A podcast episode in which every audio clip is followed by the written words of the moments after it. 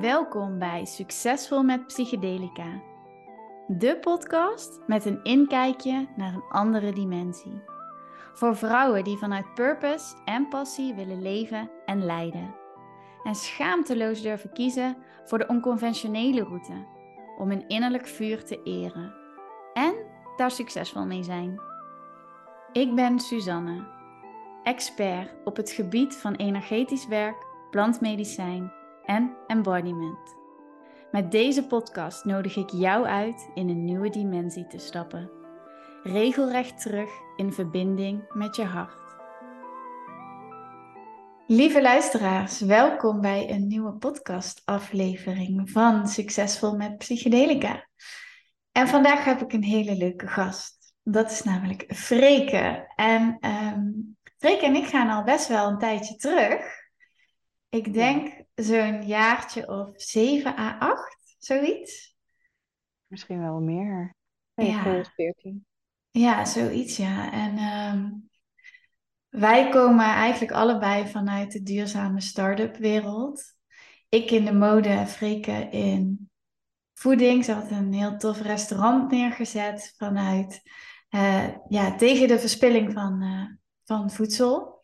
Heel mooi concept. En um, ja, ik vond het wel leuk dat wij eigenlijk uh, na heel veel jaar niet echt op elkaars radar te zijn geweest, elkaar weer zijn tegengekomen met een heel vergelijkbaar pad en vergelijkbare keuzes. En dat we nu dus ook heel veel vergelijkbare dingen aan het doen zijn en daarin heel veel verbinding voelden.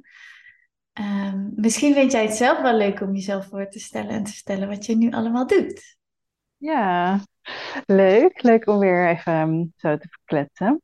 En ja. ja, wie ik ben? Ik ben um. Ik woon um, met mijn twee dochtertjes en man in Haarlem. En ja, vanuit uh, inderdaad een hele andere hoek ben ik nu bezig met mensen helpen met bewustwording van alles wat er uh, binnenin ons afspeelt. En dat doe ik met lichaamswerk, met psychedelica, uh, microdoseren en macrodoseren. En um, ja, dat is onwijs, uh, een onwijs interessant en mooi nieuw pad, wat ik twee jaar geleden, nu iets, iets minder, ben ingeslagen. Um, en ja, ik doe dat, um, doe dat voor mijn bedrijf, Tools to Thrive heet het. en het, ja, het, eigenlijk het eerste waar ik mee ben begonnen en wat nu nog steeds eigenlijk het grootste gedeelte is van wat ik doe, is een online programma begeleiden, waarin ik zes weken lang oefeningen vanuit Acceptance Commitment Therapy geef. Uh, en dat is echt een hele mooie vorm van gedragstherapie, vind ik zelf. Uh, echt meer de Oosterse religies die erin terugkomen, maar wel op een hele nuchtere manier gebracht. Mm. En in die, in die zes weken gaan we echt aan de slag met, oké, wat leeft er aan verhalen, aan oude overtuigingen. En dan gaan we ook microdoseren. Um, ja, en verder uh, wat je al zei, dus ik kom echt uit de, de, de foodwereld bij Aal de Huis begonnen. Uh, management traineeship gedaan. Ik voelde al wel heel vroeg, ik wil iets doen waarbij ik impact heb. Echt bij mijn eerste stage, uh, marketingstage, liep ik volledig vast. Toen, uh, toen hield mijn lichaam mee op, kon mijn arm op een gegeven moment niet meer strekken na een paar maanden fulltime werken. Oh ja. En, en dat was echt mijn allereerste fulltime ervaring. Toen dacht ik, ja, maar is dit het nou? Het was mm. echt, uh, ja, hoe kan ik nou, um, want ik vond marketing leuk. Maar hoe kan ik hier nou um, fulfillment, zeg maar echt die voldoening uitkrijgen? Ja. En toen ben ik duurzaamheid en, uh, en maatschappelijk verantwoord ondernemen, ben ik gaan specialiseren in mijn master van bedrijfskunde. Ja. En vanuit daar ben ik dus bij Aaltehuis op de duurzaamheidsafdeling terechtgekomen. En vanuit de duurzaamheidsafdeling ben ik weer in Stok begonnen. En in Stok was um, zeven jaar lang een heel mooi ondernemersavontuur. Waarbij we drie restaurants hadden in Amsterdam, Den Haag en Utrecht. En uh, ja, we redden inderdaad eten van de verspilling. Daar kookten we mee in onze restaurants. We maakten er producten van. We hadden een groothandel waarmee we weer producten aan horeca leverden. En dat heb ik um, op 1 december 2020 verkocht aan mijn compagnons. Uh, die er nog steeds mee verder uh, aan het gaan zijn. Maar voor mij ja, vroeg het leven wat anders of Ja. bracht het leven wat anders. Ja, mooi dat het ook zo bewuste keuze is geweest om toch veel meer voor die impact te gaan. En dan meteen eigenlijk dus in je werkende leven voelen van hé, hey, dit is helemaal niet. Mijn lichaam protesteert letterlijk tegen Ja. wat ik aan het doen ben. Ja. Ja. Ja. Ja, dat was echt eh, een goede eye-opener. En ik denk ook dat dat is, eh, zoveel mensen die universitair opgeleid zijn, die, eh, ja, die leren wetenschappelijk denken. Maar en, en wat dan? Je, dan ben je klaar met, eh, met studeren. Dus ik was heel blij dat ik wel echt in mijn bachelor nog op eigen initiatief dan die stage had gedaan. Waarbij je iets meer al leert over de wereld en, en waar je, ja, wa- wat je wel en niet leuk vindt. Ja, dat Maar je meer die praktijkervaring kan opdoen natuurlijk ook, hè? Ja, want het gaat toch om ervaren en voelen van oké, stroomt het wanneer ik dit aan het doen ben? Ja. Ja. En eh, ja, zo kom je steeds dichter bij je eigen waarheid, denk ik. Ja. Hey, en als we dan weer even forwarden, forwarden naar nu. Ja. Ik eh, vind het heel mooi dat jouw bedrijf Tools to Thrive heet. Ehm, ik heb daar meteen een gevoel bij. En nu Mhm. jij het net zelf uitsprak, toen dacht ik ook meteen, oh ja, dat thriven, dat voelt voor mij ook wel als het stukje eh, succesvol, wat natuurlijk in deze titel van de podcast zit. Maar eh, misschien heeft het voor jou wel een heel andere betekenis, of komt het ergens anders vandaan? Dus ik ben wel benieuwd. Ja. Ehm, nou, hoe het is ontstaan is dat ik, eh, ehm, terwijl ik eigenlijk met mijn innerlijke reis bezig was op allerlei verschillende manieren, kwam ik steeds tot de conclusie dat het allemaal tot hetzelfde leidt. Hè, dus dus het maakt niet uit of je het met ademwerk of met yoga of met eh, hulp van osteopaat of met psychedelica. Maar uiteindelijk leidt het je allemaal tot die essentie, tot de liefde. Ja, En uiteindelijk laat het je thriven, laat het je voelen van oké, dit is wat bliss, hoe bliss voelt. Dit is hoe innerlijke vrijheid voelt. En al die methodes en tools, zoals psychedelica, die worden soms op een soort van voetstuk gezet, waarbij een soort van dit is de weg. Mm. En voor mij was het heel erg belangrijk om, ik begon dan met het microdoseren, eh, maar ik ben daarin ook altijd heel erg terughoudend met de promotie ervan, omdat ik denk, dit is één weg. Weet je wel? Mhm. Dit is mijn weg geweest. Het heeft mij onwijs veel opge- opgeleverd. Ehm, maar ik weet ook dat ik, eh, wanneer ik verder ga met mijn bedrijf, dat er meerdere tools bij gaan komen. Want ik heb al zoveel dingen ehm, ervaren waar ik veel aan heb gehad. En ik wil ook steeds meer tools eigen maken, zodat ik dat weer over kan brengen. Dus eigenlijk, het gaat om dat thriven. Eh, Ja. En daarbij kan niemand anders eigenlijk helpen dan jijzelf. Dus ook echt, weet je, eh, je kan alleen jezelf helen. Je kan alleen echt zelf voelen wat er voor jou de waarheid is. En het enige wat ik kan doen is de tools aanreiken om jou weer ja, meer in contact te laten komen met die waarheid. Ja, met die, die verbinding met jezelf te herstellen. Ja, Ja. Ja. Hey, en wat is dan voor jou persoonlijk? Wat is dan thriven? Wat is succesvol leven voor jou? Ehm, nou en dan denk ik dat wij heel mooi raken met elkaar. Dat gaat echt over die energie. Ehm, dus vanuit welke energie doe je de dingen? En ehm, ik heb op een gegeven moment heel erg gerealiseerd bij Instop dat ik de dingen wel deed met de juiste missie. Als in, ik kan echt. Ik vind het verschrikkelijk als er verspilling is. In mijn eigen huis, wereldwijd, maar dit is echt iets waar ik echt geraakt door word. Alleen op een gegeven moment leidde ik wel Instop met een gevoel vanuit toch dat ego van hé, hey, ja, het is ook alweer fijn dat ik hierdoor gezien word.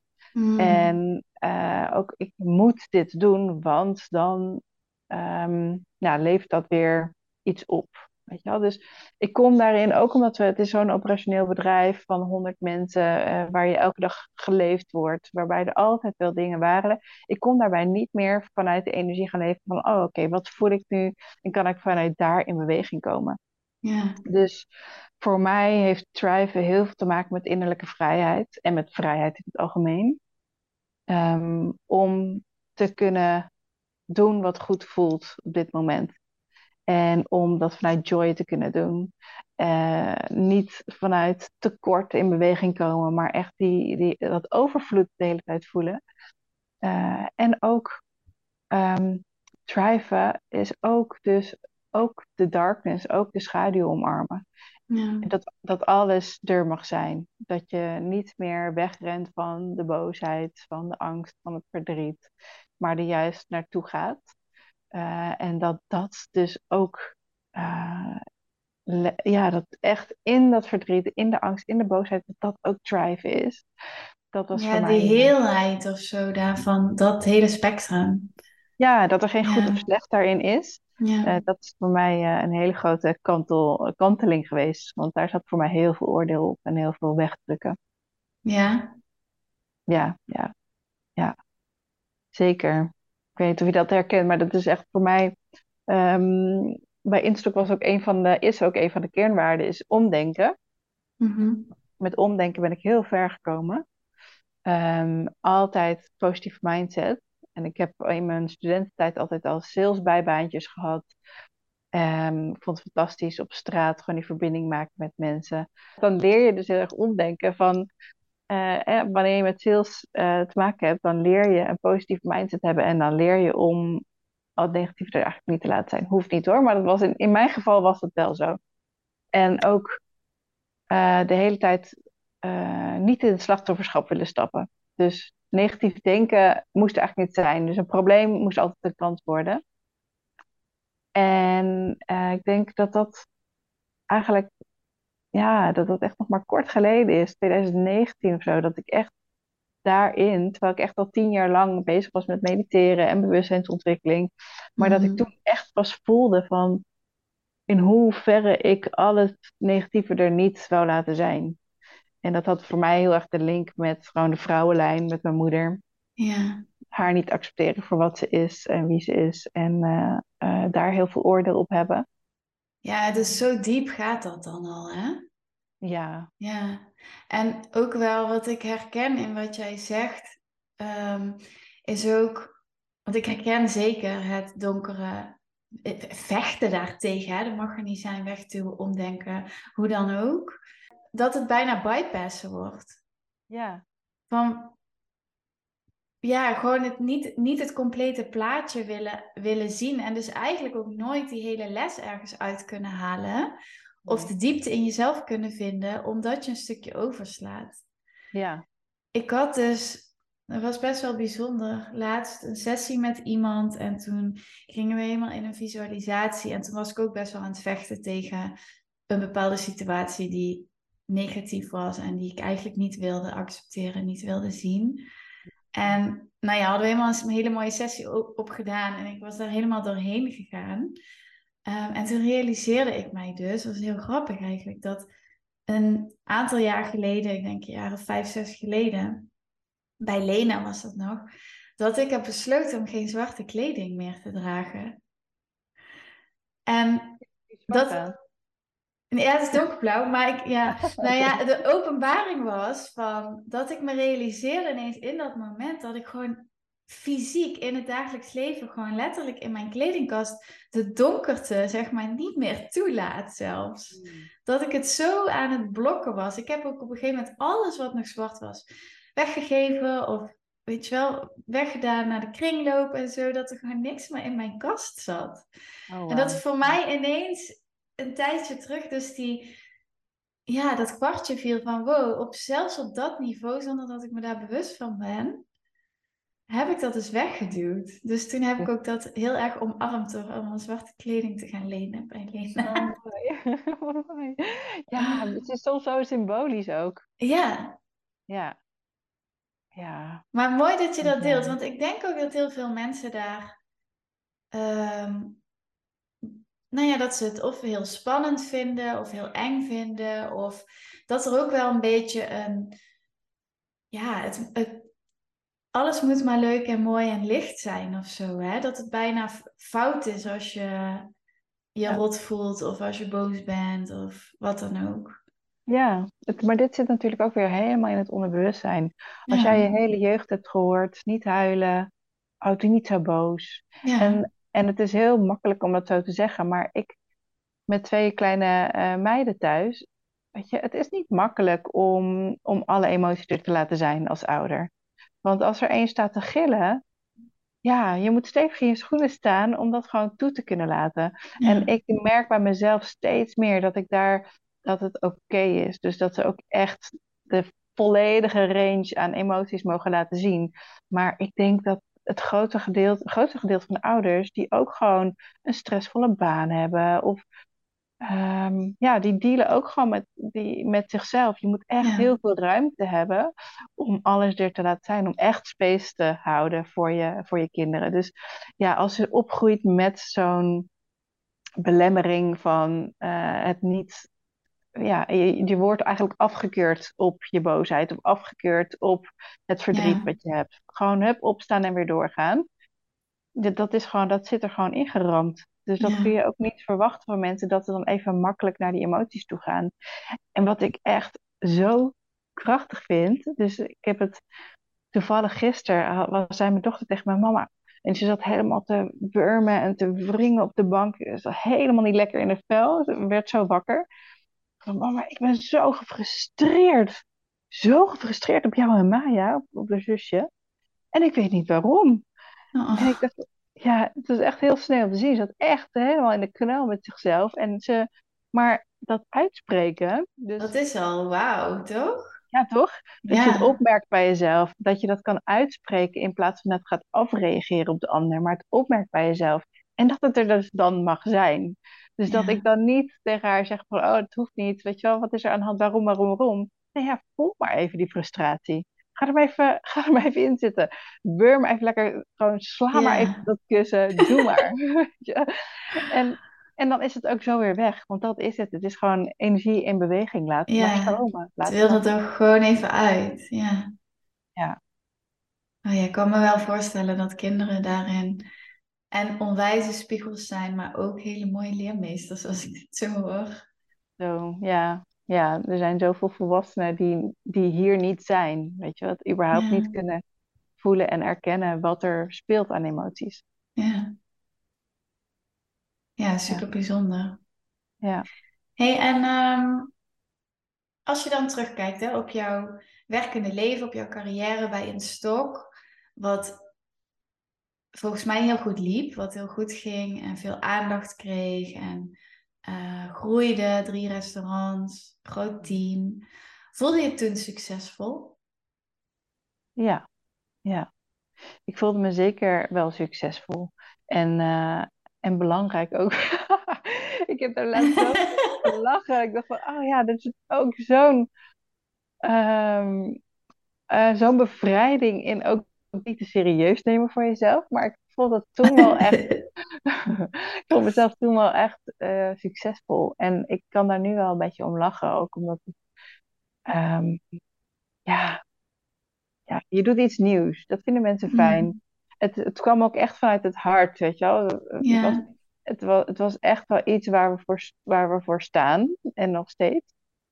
Maar dan het hele stukje ehm, ego, wat daar toch door gestreeld wordt. En ehm, het was niet te doen. Ik, ik, heb, heb jij dat ook ervaren dat gewoon je mailbox vol blijft stromen met, met mensen die vragen hebben of die iets willen, iets ja, willen, ja, media-aanvragen, stagiaires die, die onderzoeken doen en graag ja. Oh, ik had daar ook fulltime mee bezig kunnen zijn. Ja, Alleen maar gewoon interviews geven.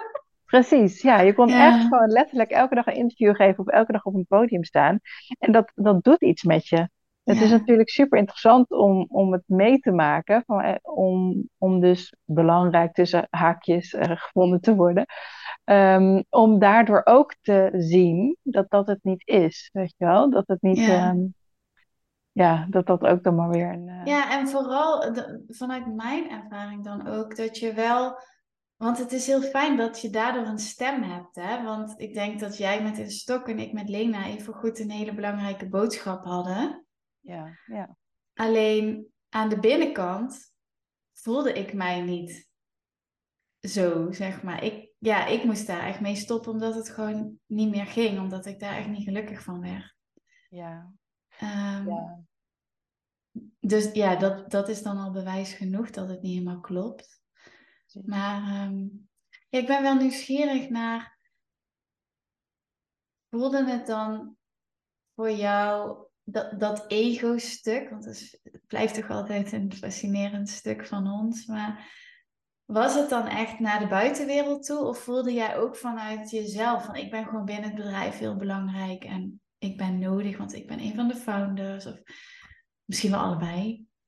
Ja, ja, ik voelde wel heel sterk van, nou ja, ik, ik moet ehm, het verhaal van Instok waarborgen.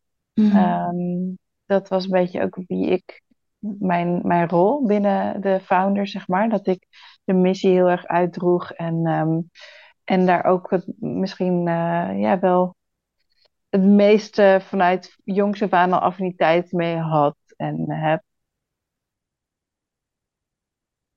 Ja, wat, ehm, wat denk ik, wat denk ik heel erg ehm, eh, dubbel is. Dus ik voelde heel erg die boodschap, die moest eruit. Dus ik eh, was ook echt heel erg, eh, ik was ook altijd heel erg blij met alle verhalen die er verteld worden. We hebben echt over heel de wereld op het podium gestaan. Ja, Van, van Taiwan, Zuid-Afrika tot Amerika. Echt bizar. En, en dat is natuurlijk echt, het heeft echt iets in beweging gezet. ja, Dus daar ben ik onwijs blij mee. Ik heb echt wel het gevoel dat we daar een flinke stempel hebben gedrukt op dit onderwerp. Ehm, voor mij persoonlijk binnenin, zeg maar echt van, van binnenuit, merkte ik dat er ook een stuk in mij geraakt werd van gezien worden. Dus dat ik, ehm, eh, ja, dat er het kleine meisje wat misschien niet altijd gezien is, dat hij nu wel de hele tijd soort van op het podium wilde staan. En, met, en dat was, dus in die zin was het heel erg eh, eh, fijn ook om dat stuk aandacht te geven in mezelf. Maar als je dat dan gaat zien, van hé, vanuit welke beweging doe ik dit? Doe ik dit echt ja, vanuit die pure passie en purpose of vanuit pijn? En ik denk dat zoveel mensen die hoge functies bekleden, die op het podium staan, die succesvol zijn, dat die dat vanuit pijn doen. ja. Het is dat eigenlijk bijna een traumarespons gewoon die dan op zo'n manier. Ja, Ja, wat, super wat is dan, interessant. wat is dan beter? Weet je wel, iemand die aan trauma gewoon echt onder doorgaat, of iemand die met trauma, door trauma dus super succesvol is. Het is beide vanuit pijn kom je in beweging. Weet je Ja, wel, word je er echt gelukkig van. Ja, ik denk dat wanneer je echt vanuit die liefde gaat bewegen, dat dan pas dingen gaan shiften voor jezelf. En dat, ehm, dat is een, con ja, een constante les eigenlijk. Want je ja, mind die wil de hele tijd terug naar, naar de problemen en naar, naar de tekorten. En ja, eh, ja, dus daar, daar continu ehm, alert op blijven. ja. Ja, heel herkenbaar wat je deelt. Ja.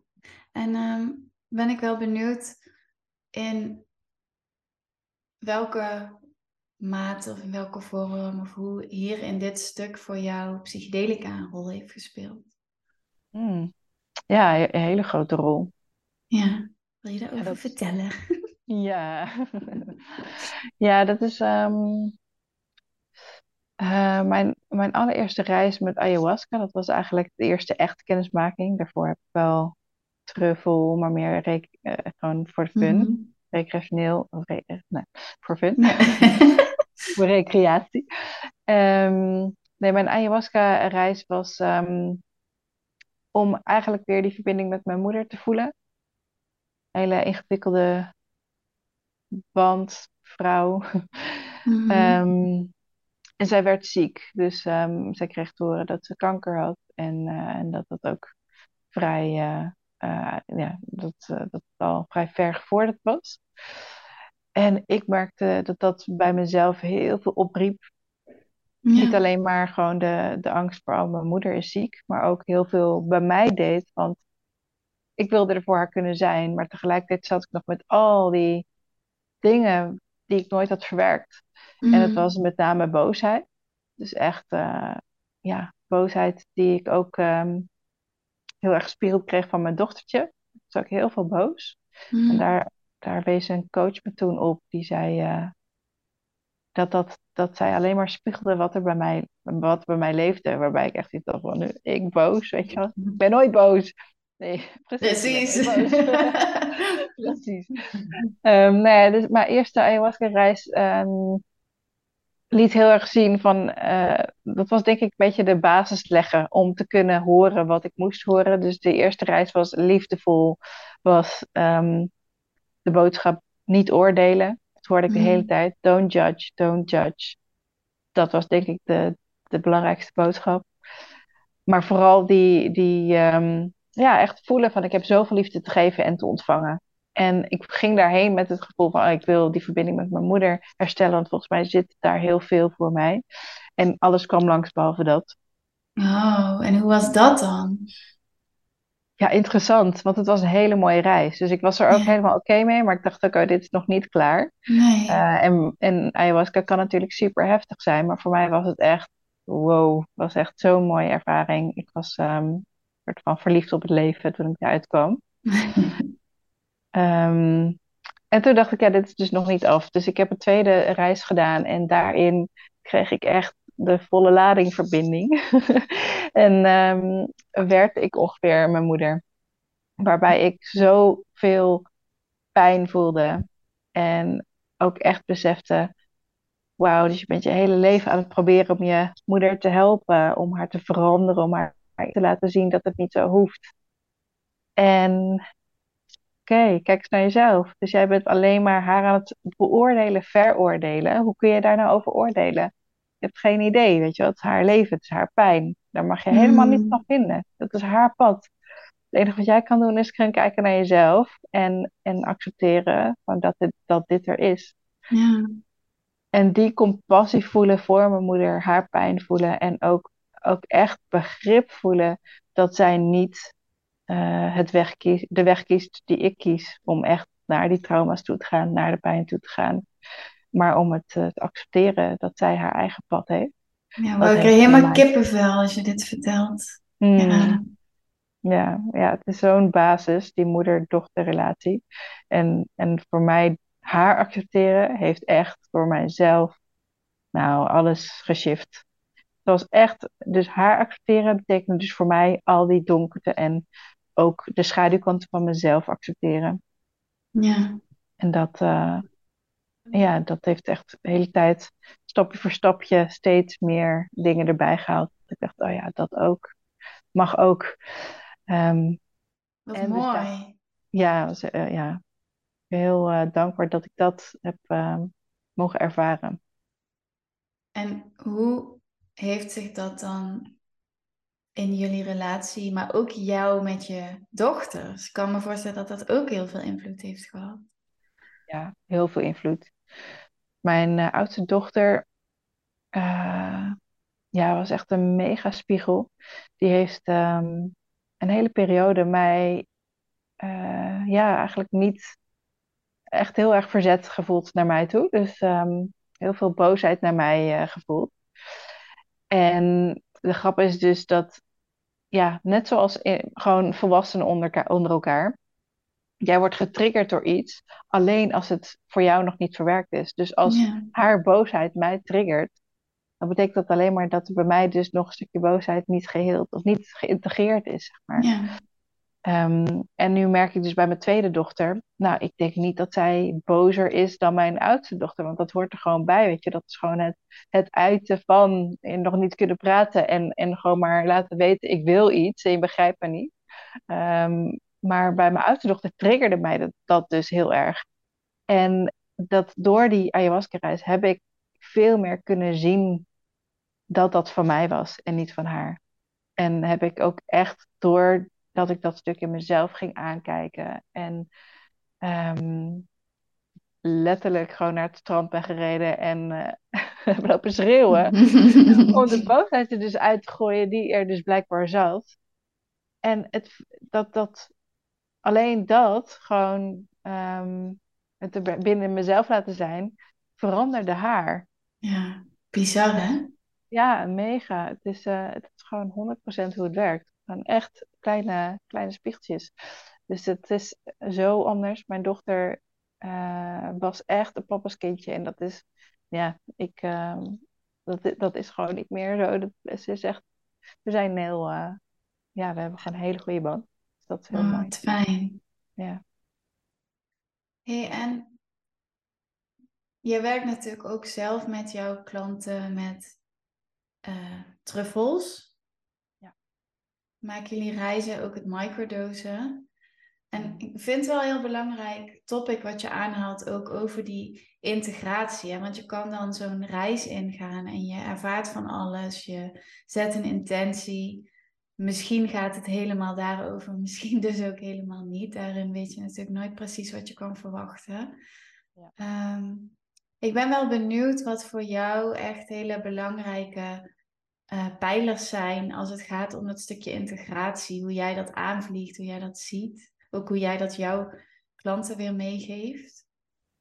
Ja, nou ja, het is echt het allerbelangrijkste. Ehm, het begint eigenlijk, de, de reis begint eigenlijk wanneer je uit de reis stapt. Dus um, wat, ik, wat ik zelf heb ervaren bijvoorbeeld bij ayahuasca is dat ik dus veel ontvankelijker was voor het zien van die dingen. Van het bewustzijn letterlijk wat, wat ja, juist een groter bewustzijn waardoor je kan zien van oh, dit triggert mij en dit niet.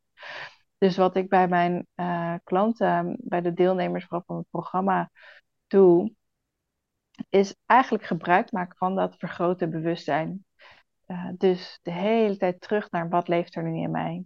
En kan ik daar naartoe in plaats van wegbewegen? Mm. En, en op heel verschillende manieren. Dus dat is um, het gaan door voelen eigenlijk van hé, hey, wat is nou mijn mijn negatieve geloof, wat er de hele tijd aan de ondergrond aanwezig is.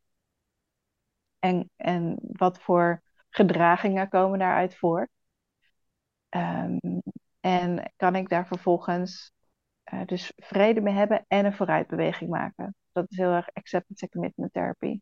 Ja. Uh, ik vind plantmedicijnen in combinatie met acceptance and commitment therapy echt één op één met elkaar kloppen. Het gaat echt over het toestaan van dingen. En het hoeft niet um, weg te zijn om toch het leven te leiden wat je wil leiden. Dus alles, alles er te laten zijn.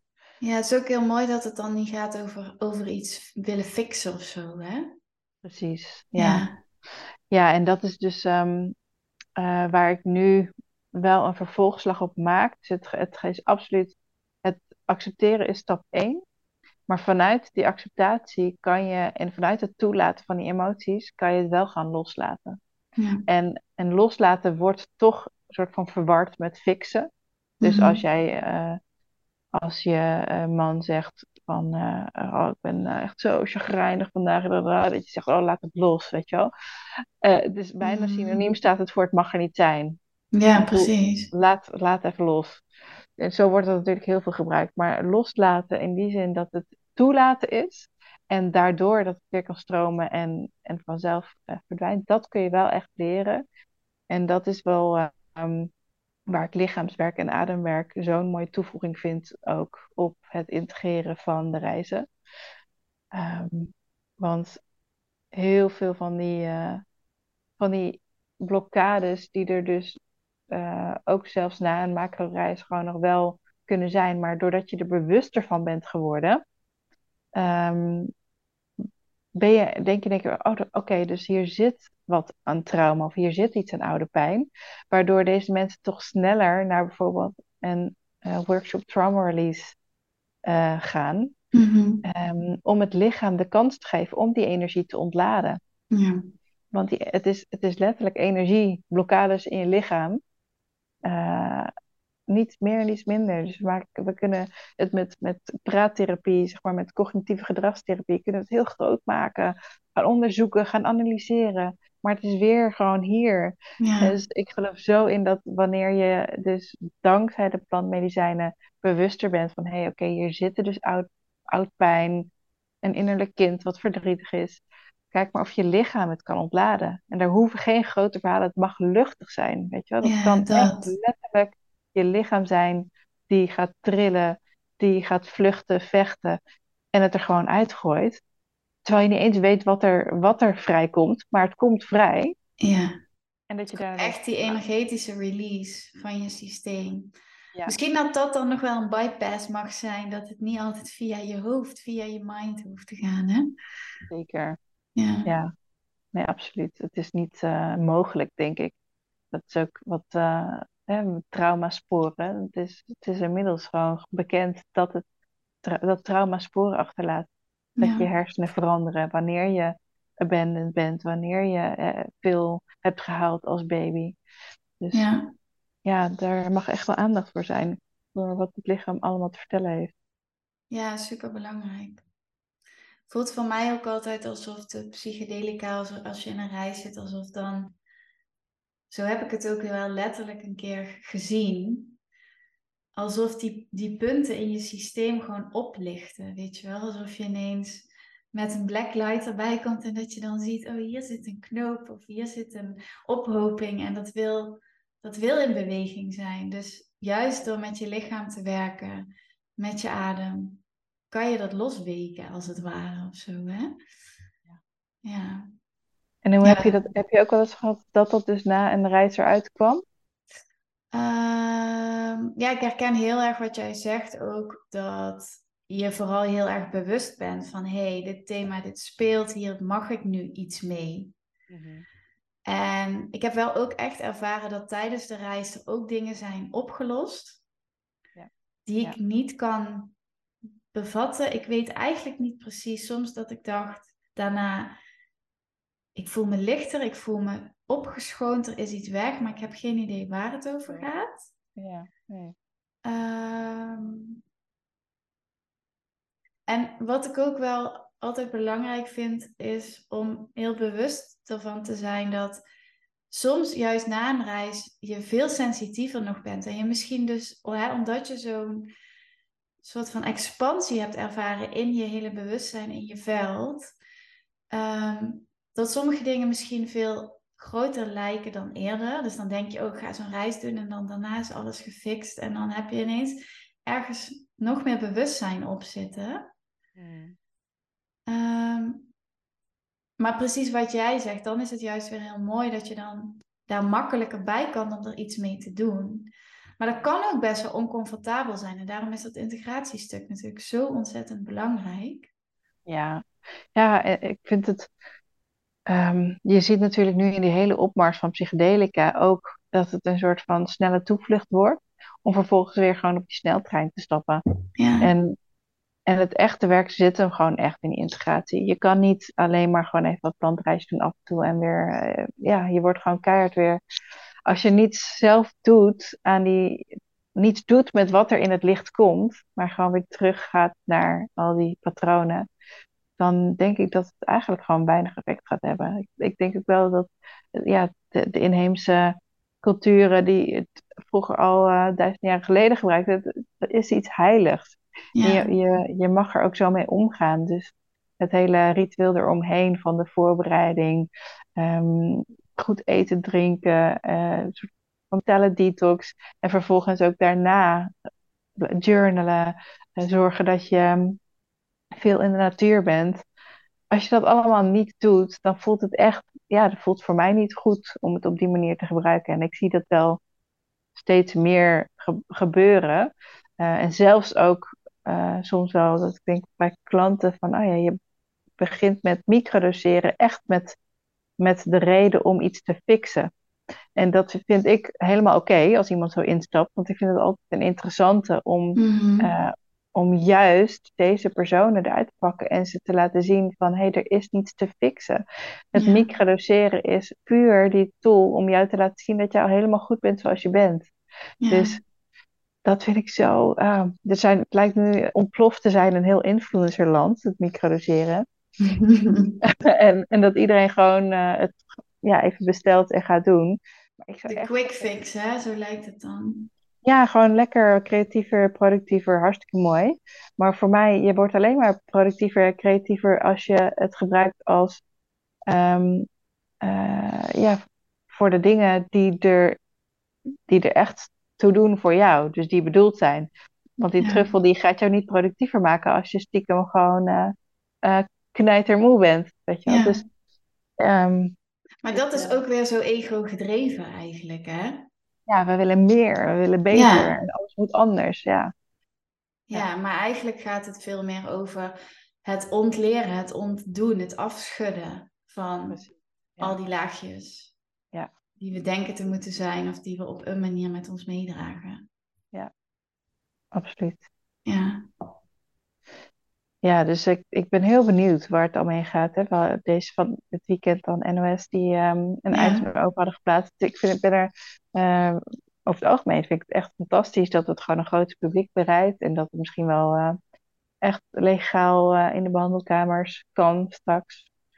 Ehm, en het is tegelijkertijd dat je ervoor moet waken dat het eh, nou ja, die quick fix en juist met de motivatie om jezelf te fixen, dat dat, Ja. Dat, dat eh, goed begeleid wordt. Dat is gewoon het belangrijkste, denk ik. Ja, denk ik ook. En daarin is natuurlijk een voortraject en een goede afstemming met iemand, een intakegesprek en daarop invoelen ook super belangrijk. Ja, Precies. ik denk, denk voor jou als facilitator, maar ook voor degene die zo'n reis gaat maken, Mhm. eh, om dat voor jezelf ook helder te hebben. Hè? Met, met welke intentie stap ik hierin? Zeker.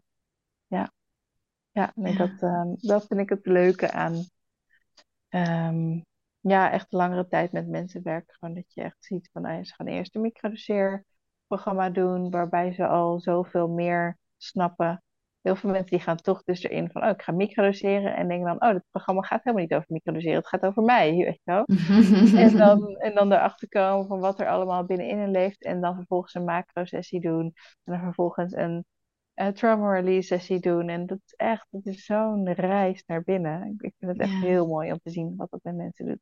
Ja, super bijzonder hè? hoe dat dan eh, ook zo elkaar mooi opvolgt en verstevigt eigenlijk. Ja, ja. Ja. Want hoe doe jij dat, integratiestuk?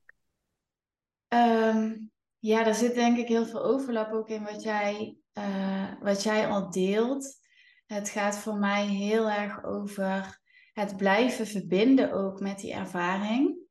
Dus daar besteed ik ook aandacht aan. Ook bijvoorbeeld door het terughalen van de muziek die we hebben gebruikt. Door veel te journalen, naar buiten te gaan. Door ehm, ja, ook echt de extra begeleiding en de sessies die, eh, die juist na de reis komen. Om daar samen de diepte in te duiken en dingen te kunnen aanpakken. Ehm, ja, ik, ik, voor mij gaat het ook heel erg om de verbinding die ik met iemand heb, waardoor ik die integratie kan faciliteren. En dat je niet iemand aan zijn lot overlaat. Want zo kan het dan ook best wel eh, eenzaam voelen of zo. Hè? Die feedback heb ik wel eens gekregen van mensen die dat dan bij iemand anders hebben gedaan. Uh, ik vind dat ook soms wel spannend met bepaalde shamanen die natuurlijk vanuit hun hele um, ja, leefwijze eigenlijk dit doen, maar die dan invliegen in Nederland en die doen dan een ceremonie en daarna zijn ze weer weg. Dat vind ik altijd best wel spannend. Want dat vraagt heel veel van, van iemand zelf. Ja. Om dan dus dat hele integratiestuk op te pakken. Zeker, ja.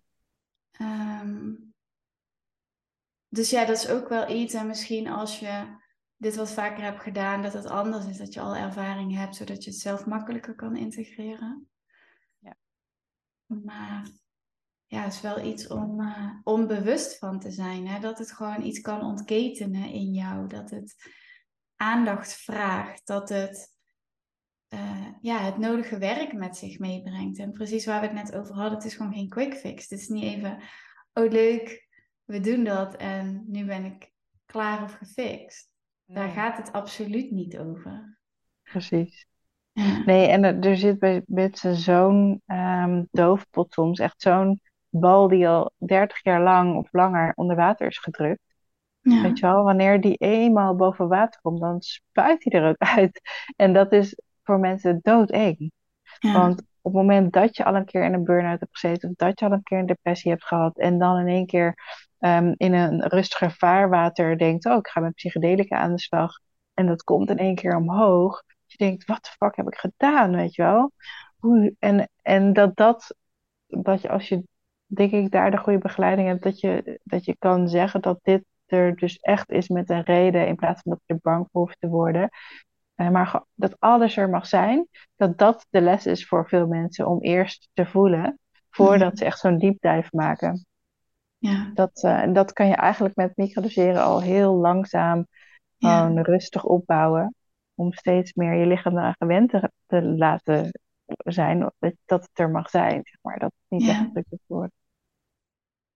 Ja, heel mooi. Hey, ik ben nog wel als laatste vraag wel heel benieuwd.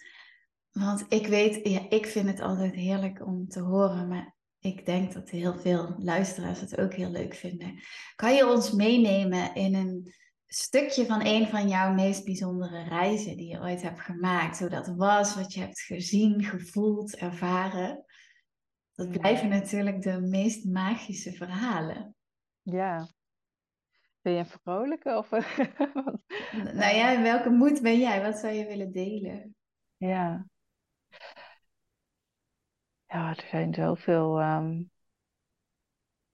Nou, ik zal, ik zal een, uh, een soort van zware en een hele lichte delen, want dan, dan heb je ook beide, beide kanten. Dus ik heb één hele zware reis gehad waarbij ik voor mijn gevoel echt de trauma's van generaties aan vrouwen voor me, door me heen voelde gaan.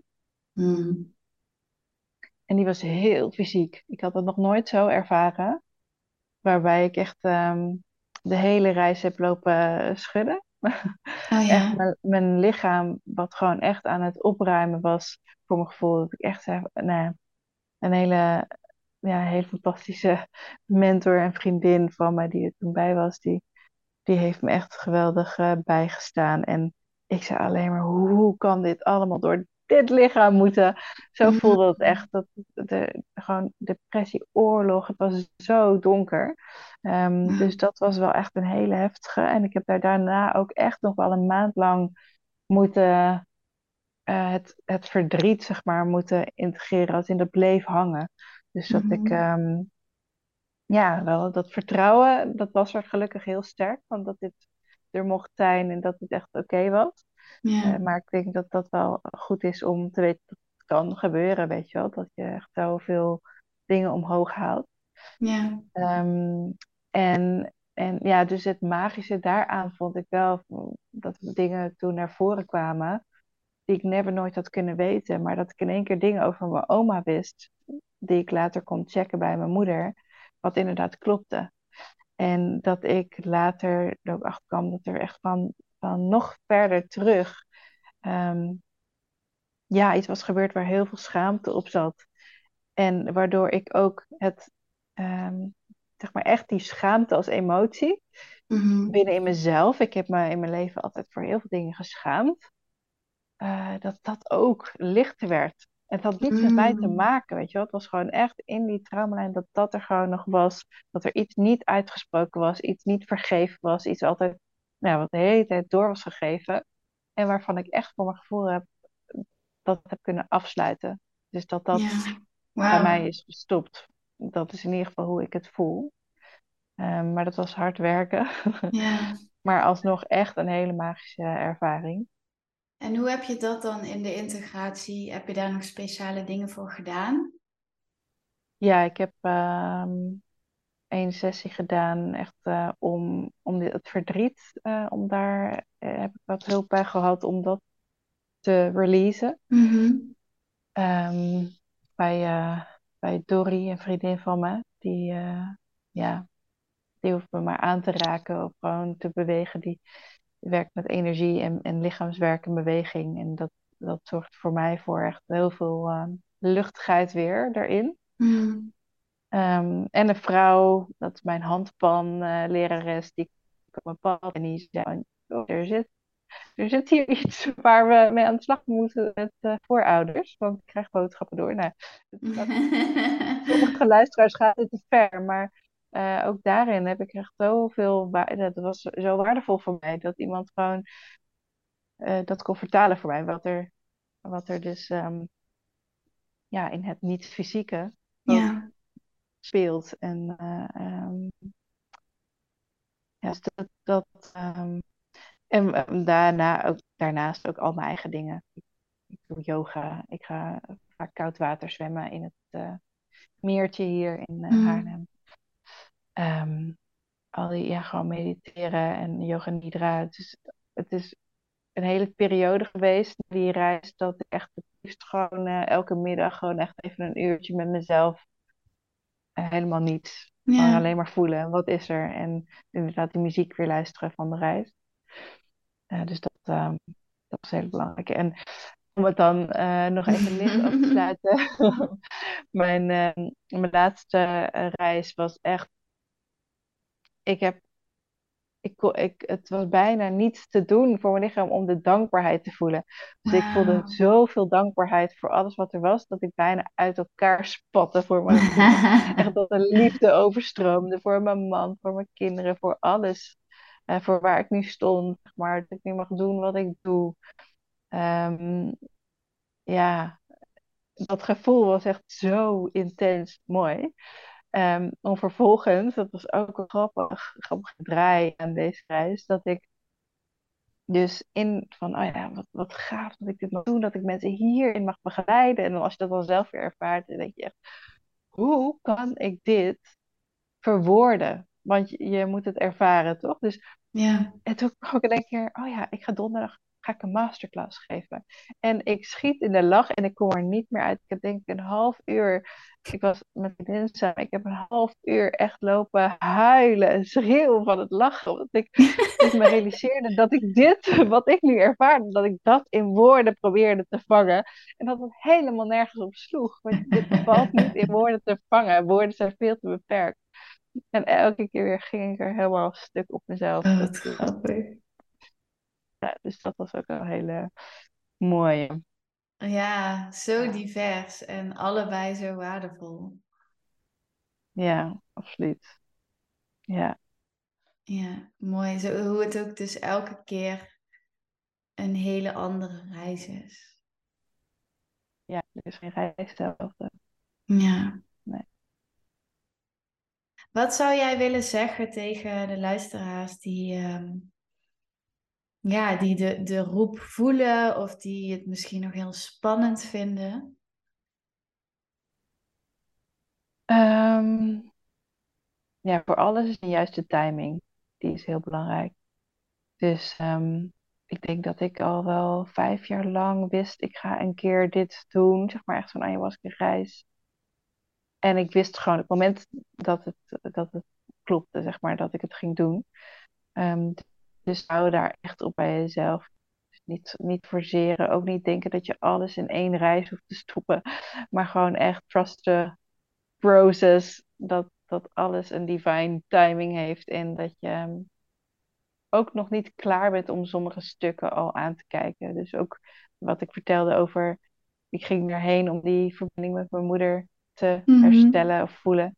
En ik kreeg alles behalve dat, om daar echt op te vertrouwen. Ehm, ja, dus ook in, eh, in de aanloop er naartoe, om eh, heel dicht bij je te blijven voelen van wat, ja, zit het moment. En, eh, en ook, ja, de angst die er toch voor veel mensen op zit. Ehm, enerzijds is dat natuurlijk, hè, wat ik net vertelde, het kan echt intens zijn, maar dat je toch echt zoveel kan dragen en dat juist het doorvoelen, dat dat het meest mooie cadeau is wat je zelf cadeau kan doen. Ik zie het altijd een beetje als, ehm, wat is heftiger om in een trip een paar uur lang eh, die emotie te herbeleven, dus echt het Mhm. urenlang te huilen of eh, de boosheid te voelen of eh, de frustratie, de walging of wat het ook maar is. Om dat even eh, een aantal uren te doorleven, wat heel heftig kan zijn. Of dat je het je leven lang nog op je rugzak, in je rugzakje mee blijft zeulen. Ja. Want dat is eigenlijk wat we doen. Hè? Dus al die emoties wat niet doorvoeld is, al die verhalen die we nog over onszelf geloven, willen we, wat is zwaarder? Ja. Ehm, nou, en ik heb echt absoluut, ehm, eh, mijn leven voelt zoveel lichter. Terwijl, eh, ja, en dat is niet een, een lichte reis om, om die innerlijke vrijheid te bereiken.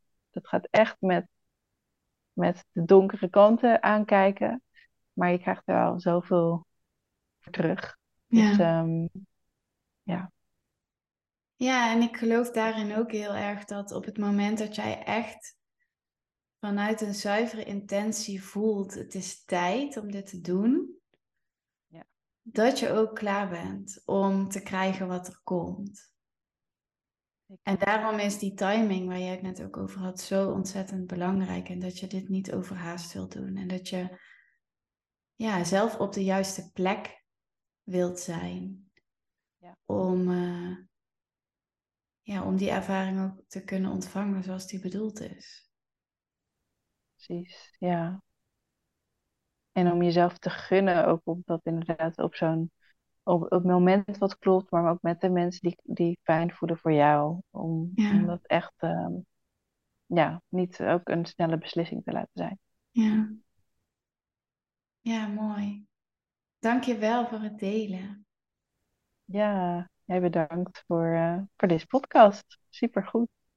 Ja, heel fijn om jou. eh, leuk om jouw verhaal te horen. En ehm, ja, jouw mooie weg die jij hebt ge- gemaakt in de laatste tien jaar of zoiets, waar we het over hebben gehad. En eh, volgens mij gaan er nog heel veel hele mooie dingen komen. Dus ehm, ik zal in de show notes ook even jouw informatie delen als mensen interesse hebben om bij jou jouw training te doen of jouw coaching of een ceremonie. Ehm, zorg ik dat ze bij jou terechtkomen. Fijn. ook jouw Insta zal ik even delen. Als iemand nog vragen heeft, dan eh, kunnen ze jou direct bereiken. Nou, super. Dat, ehm, dat is heel fijn. Ja, iedereen is Ja. welkom. Ja, en eh, mocht je nou denken, dit was een heel mooi, inspirerend gesprek. eh, deel hem vooral met anderen als je denkt, hé, hey, hier kan iemand iets aan hebben. Eh, voor mij is het heel fijn als je een rating achterlaat of een beoordeling, want dan wordt de podcast beter gevonden. En kunnen we nog meer mensen inspireren. Dus ehm, heel fijn als je dat wil doen. Bedankt voor het luisteren en eh, tot de volgende keer.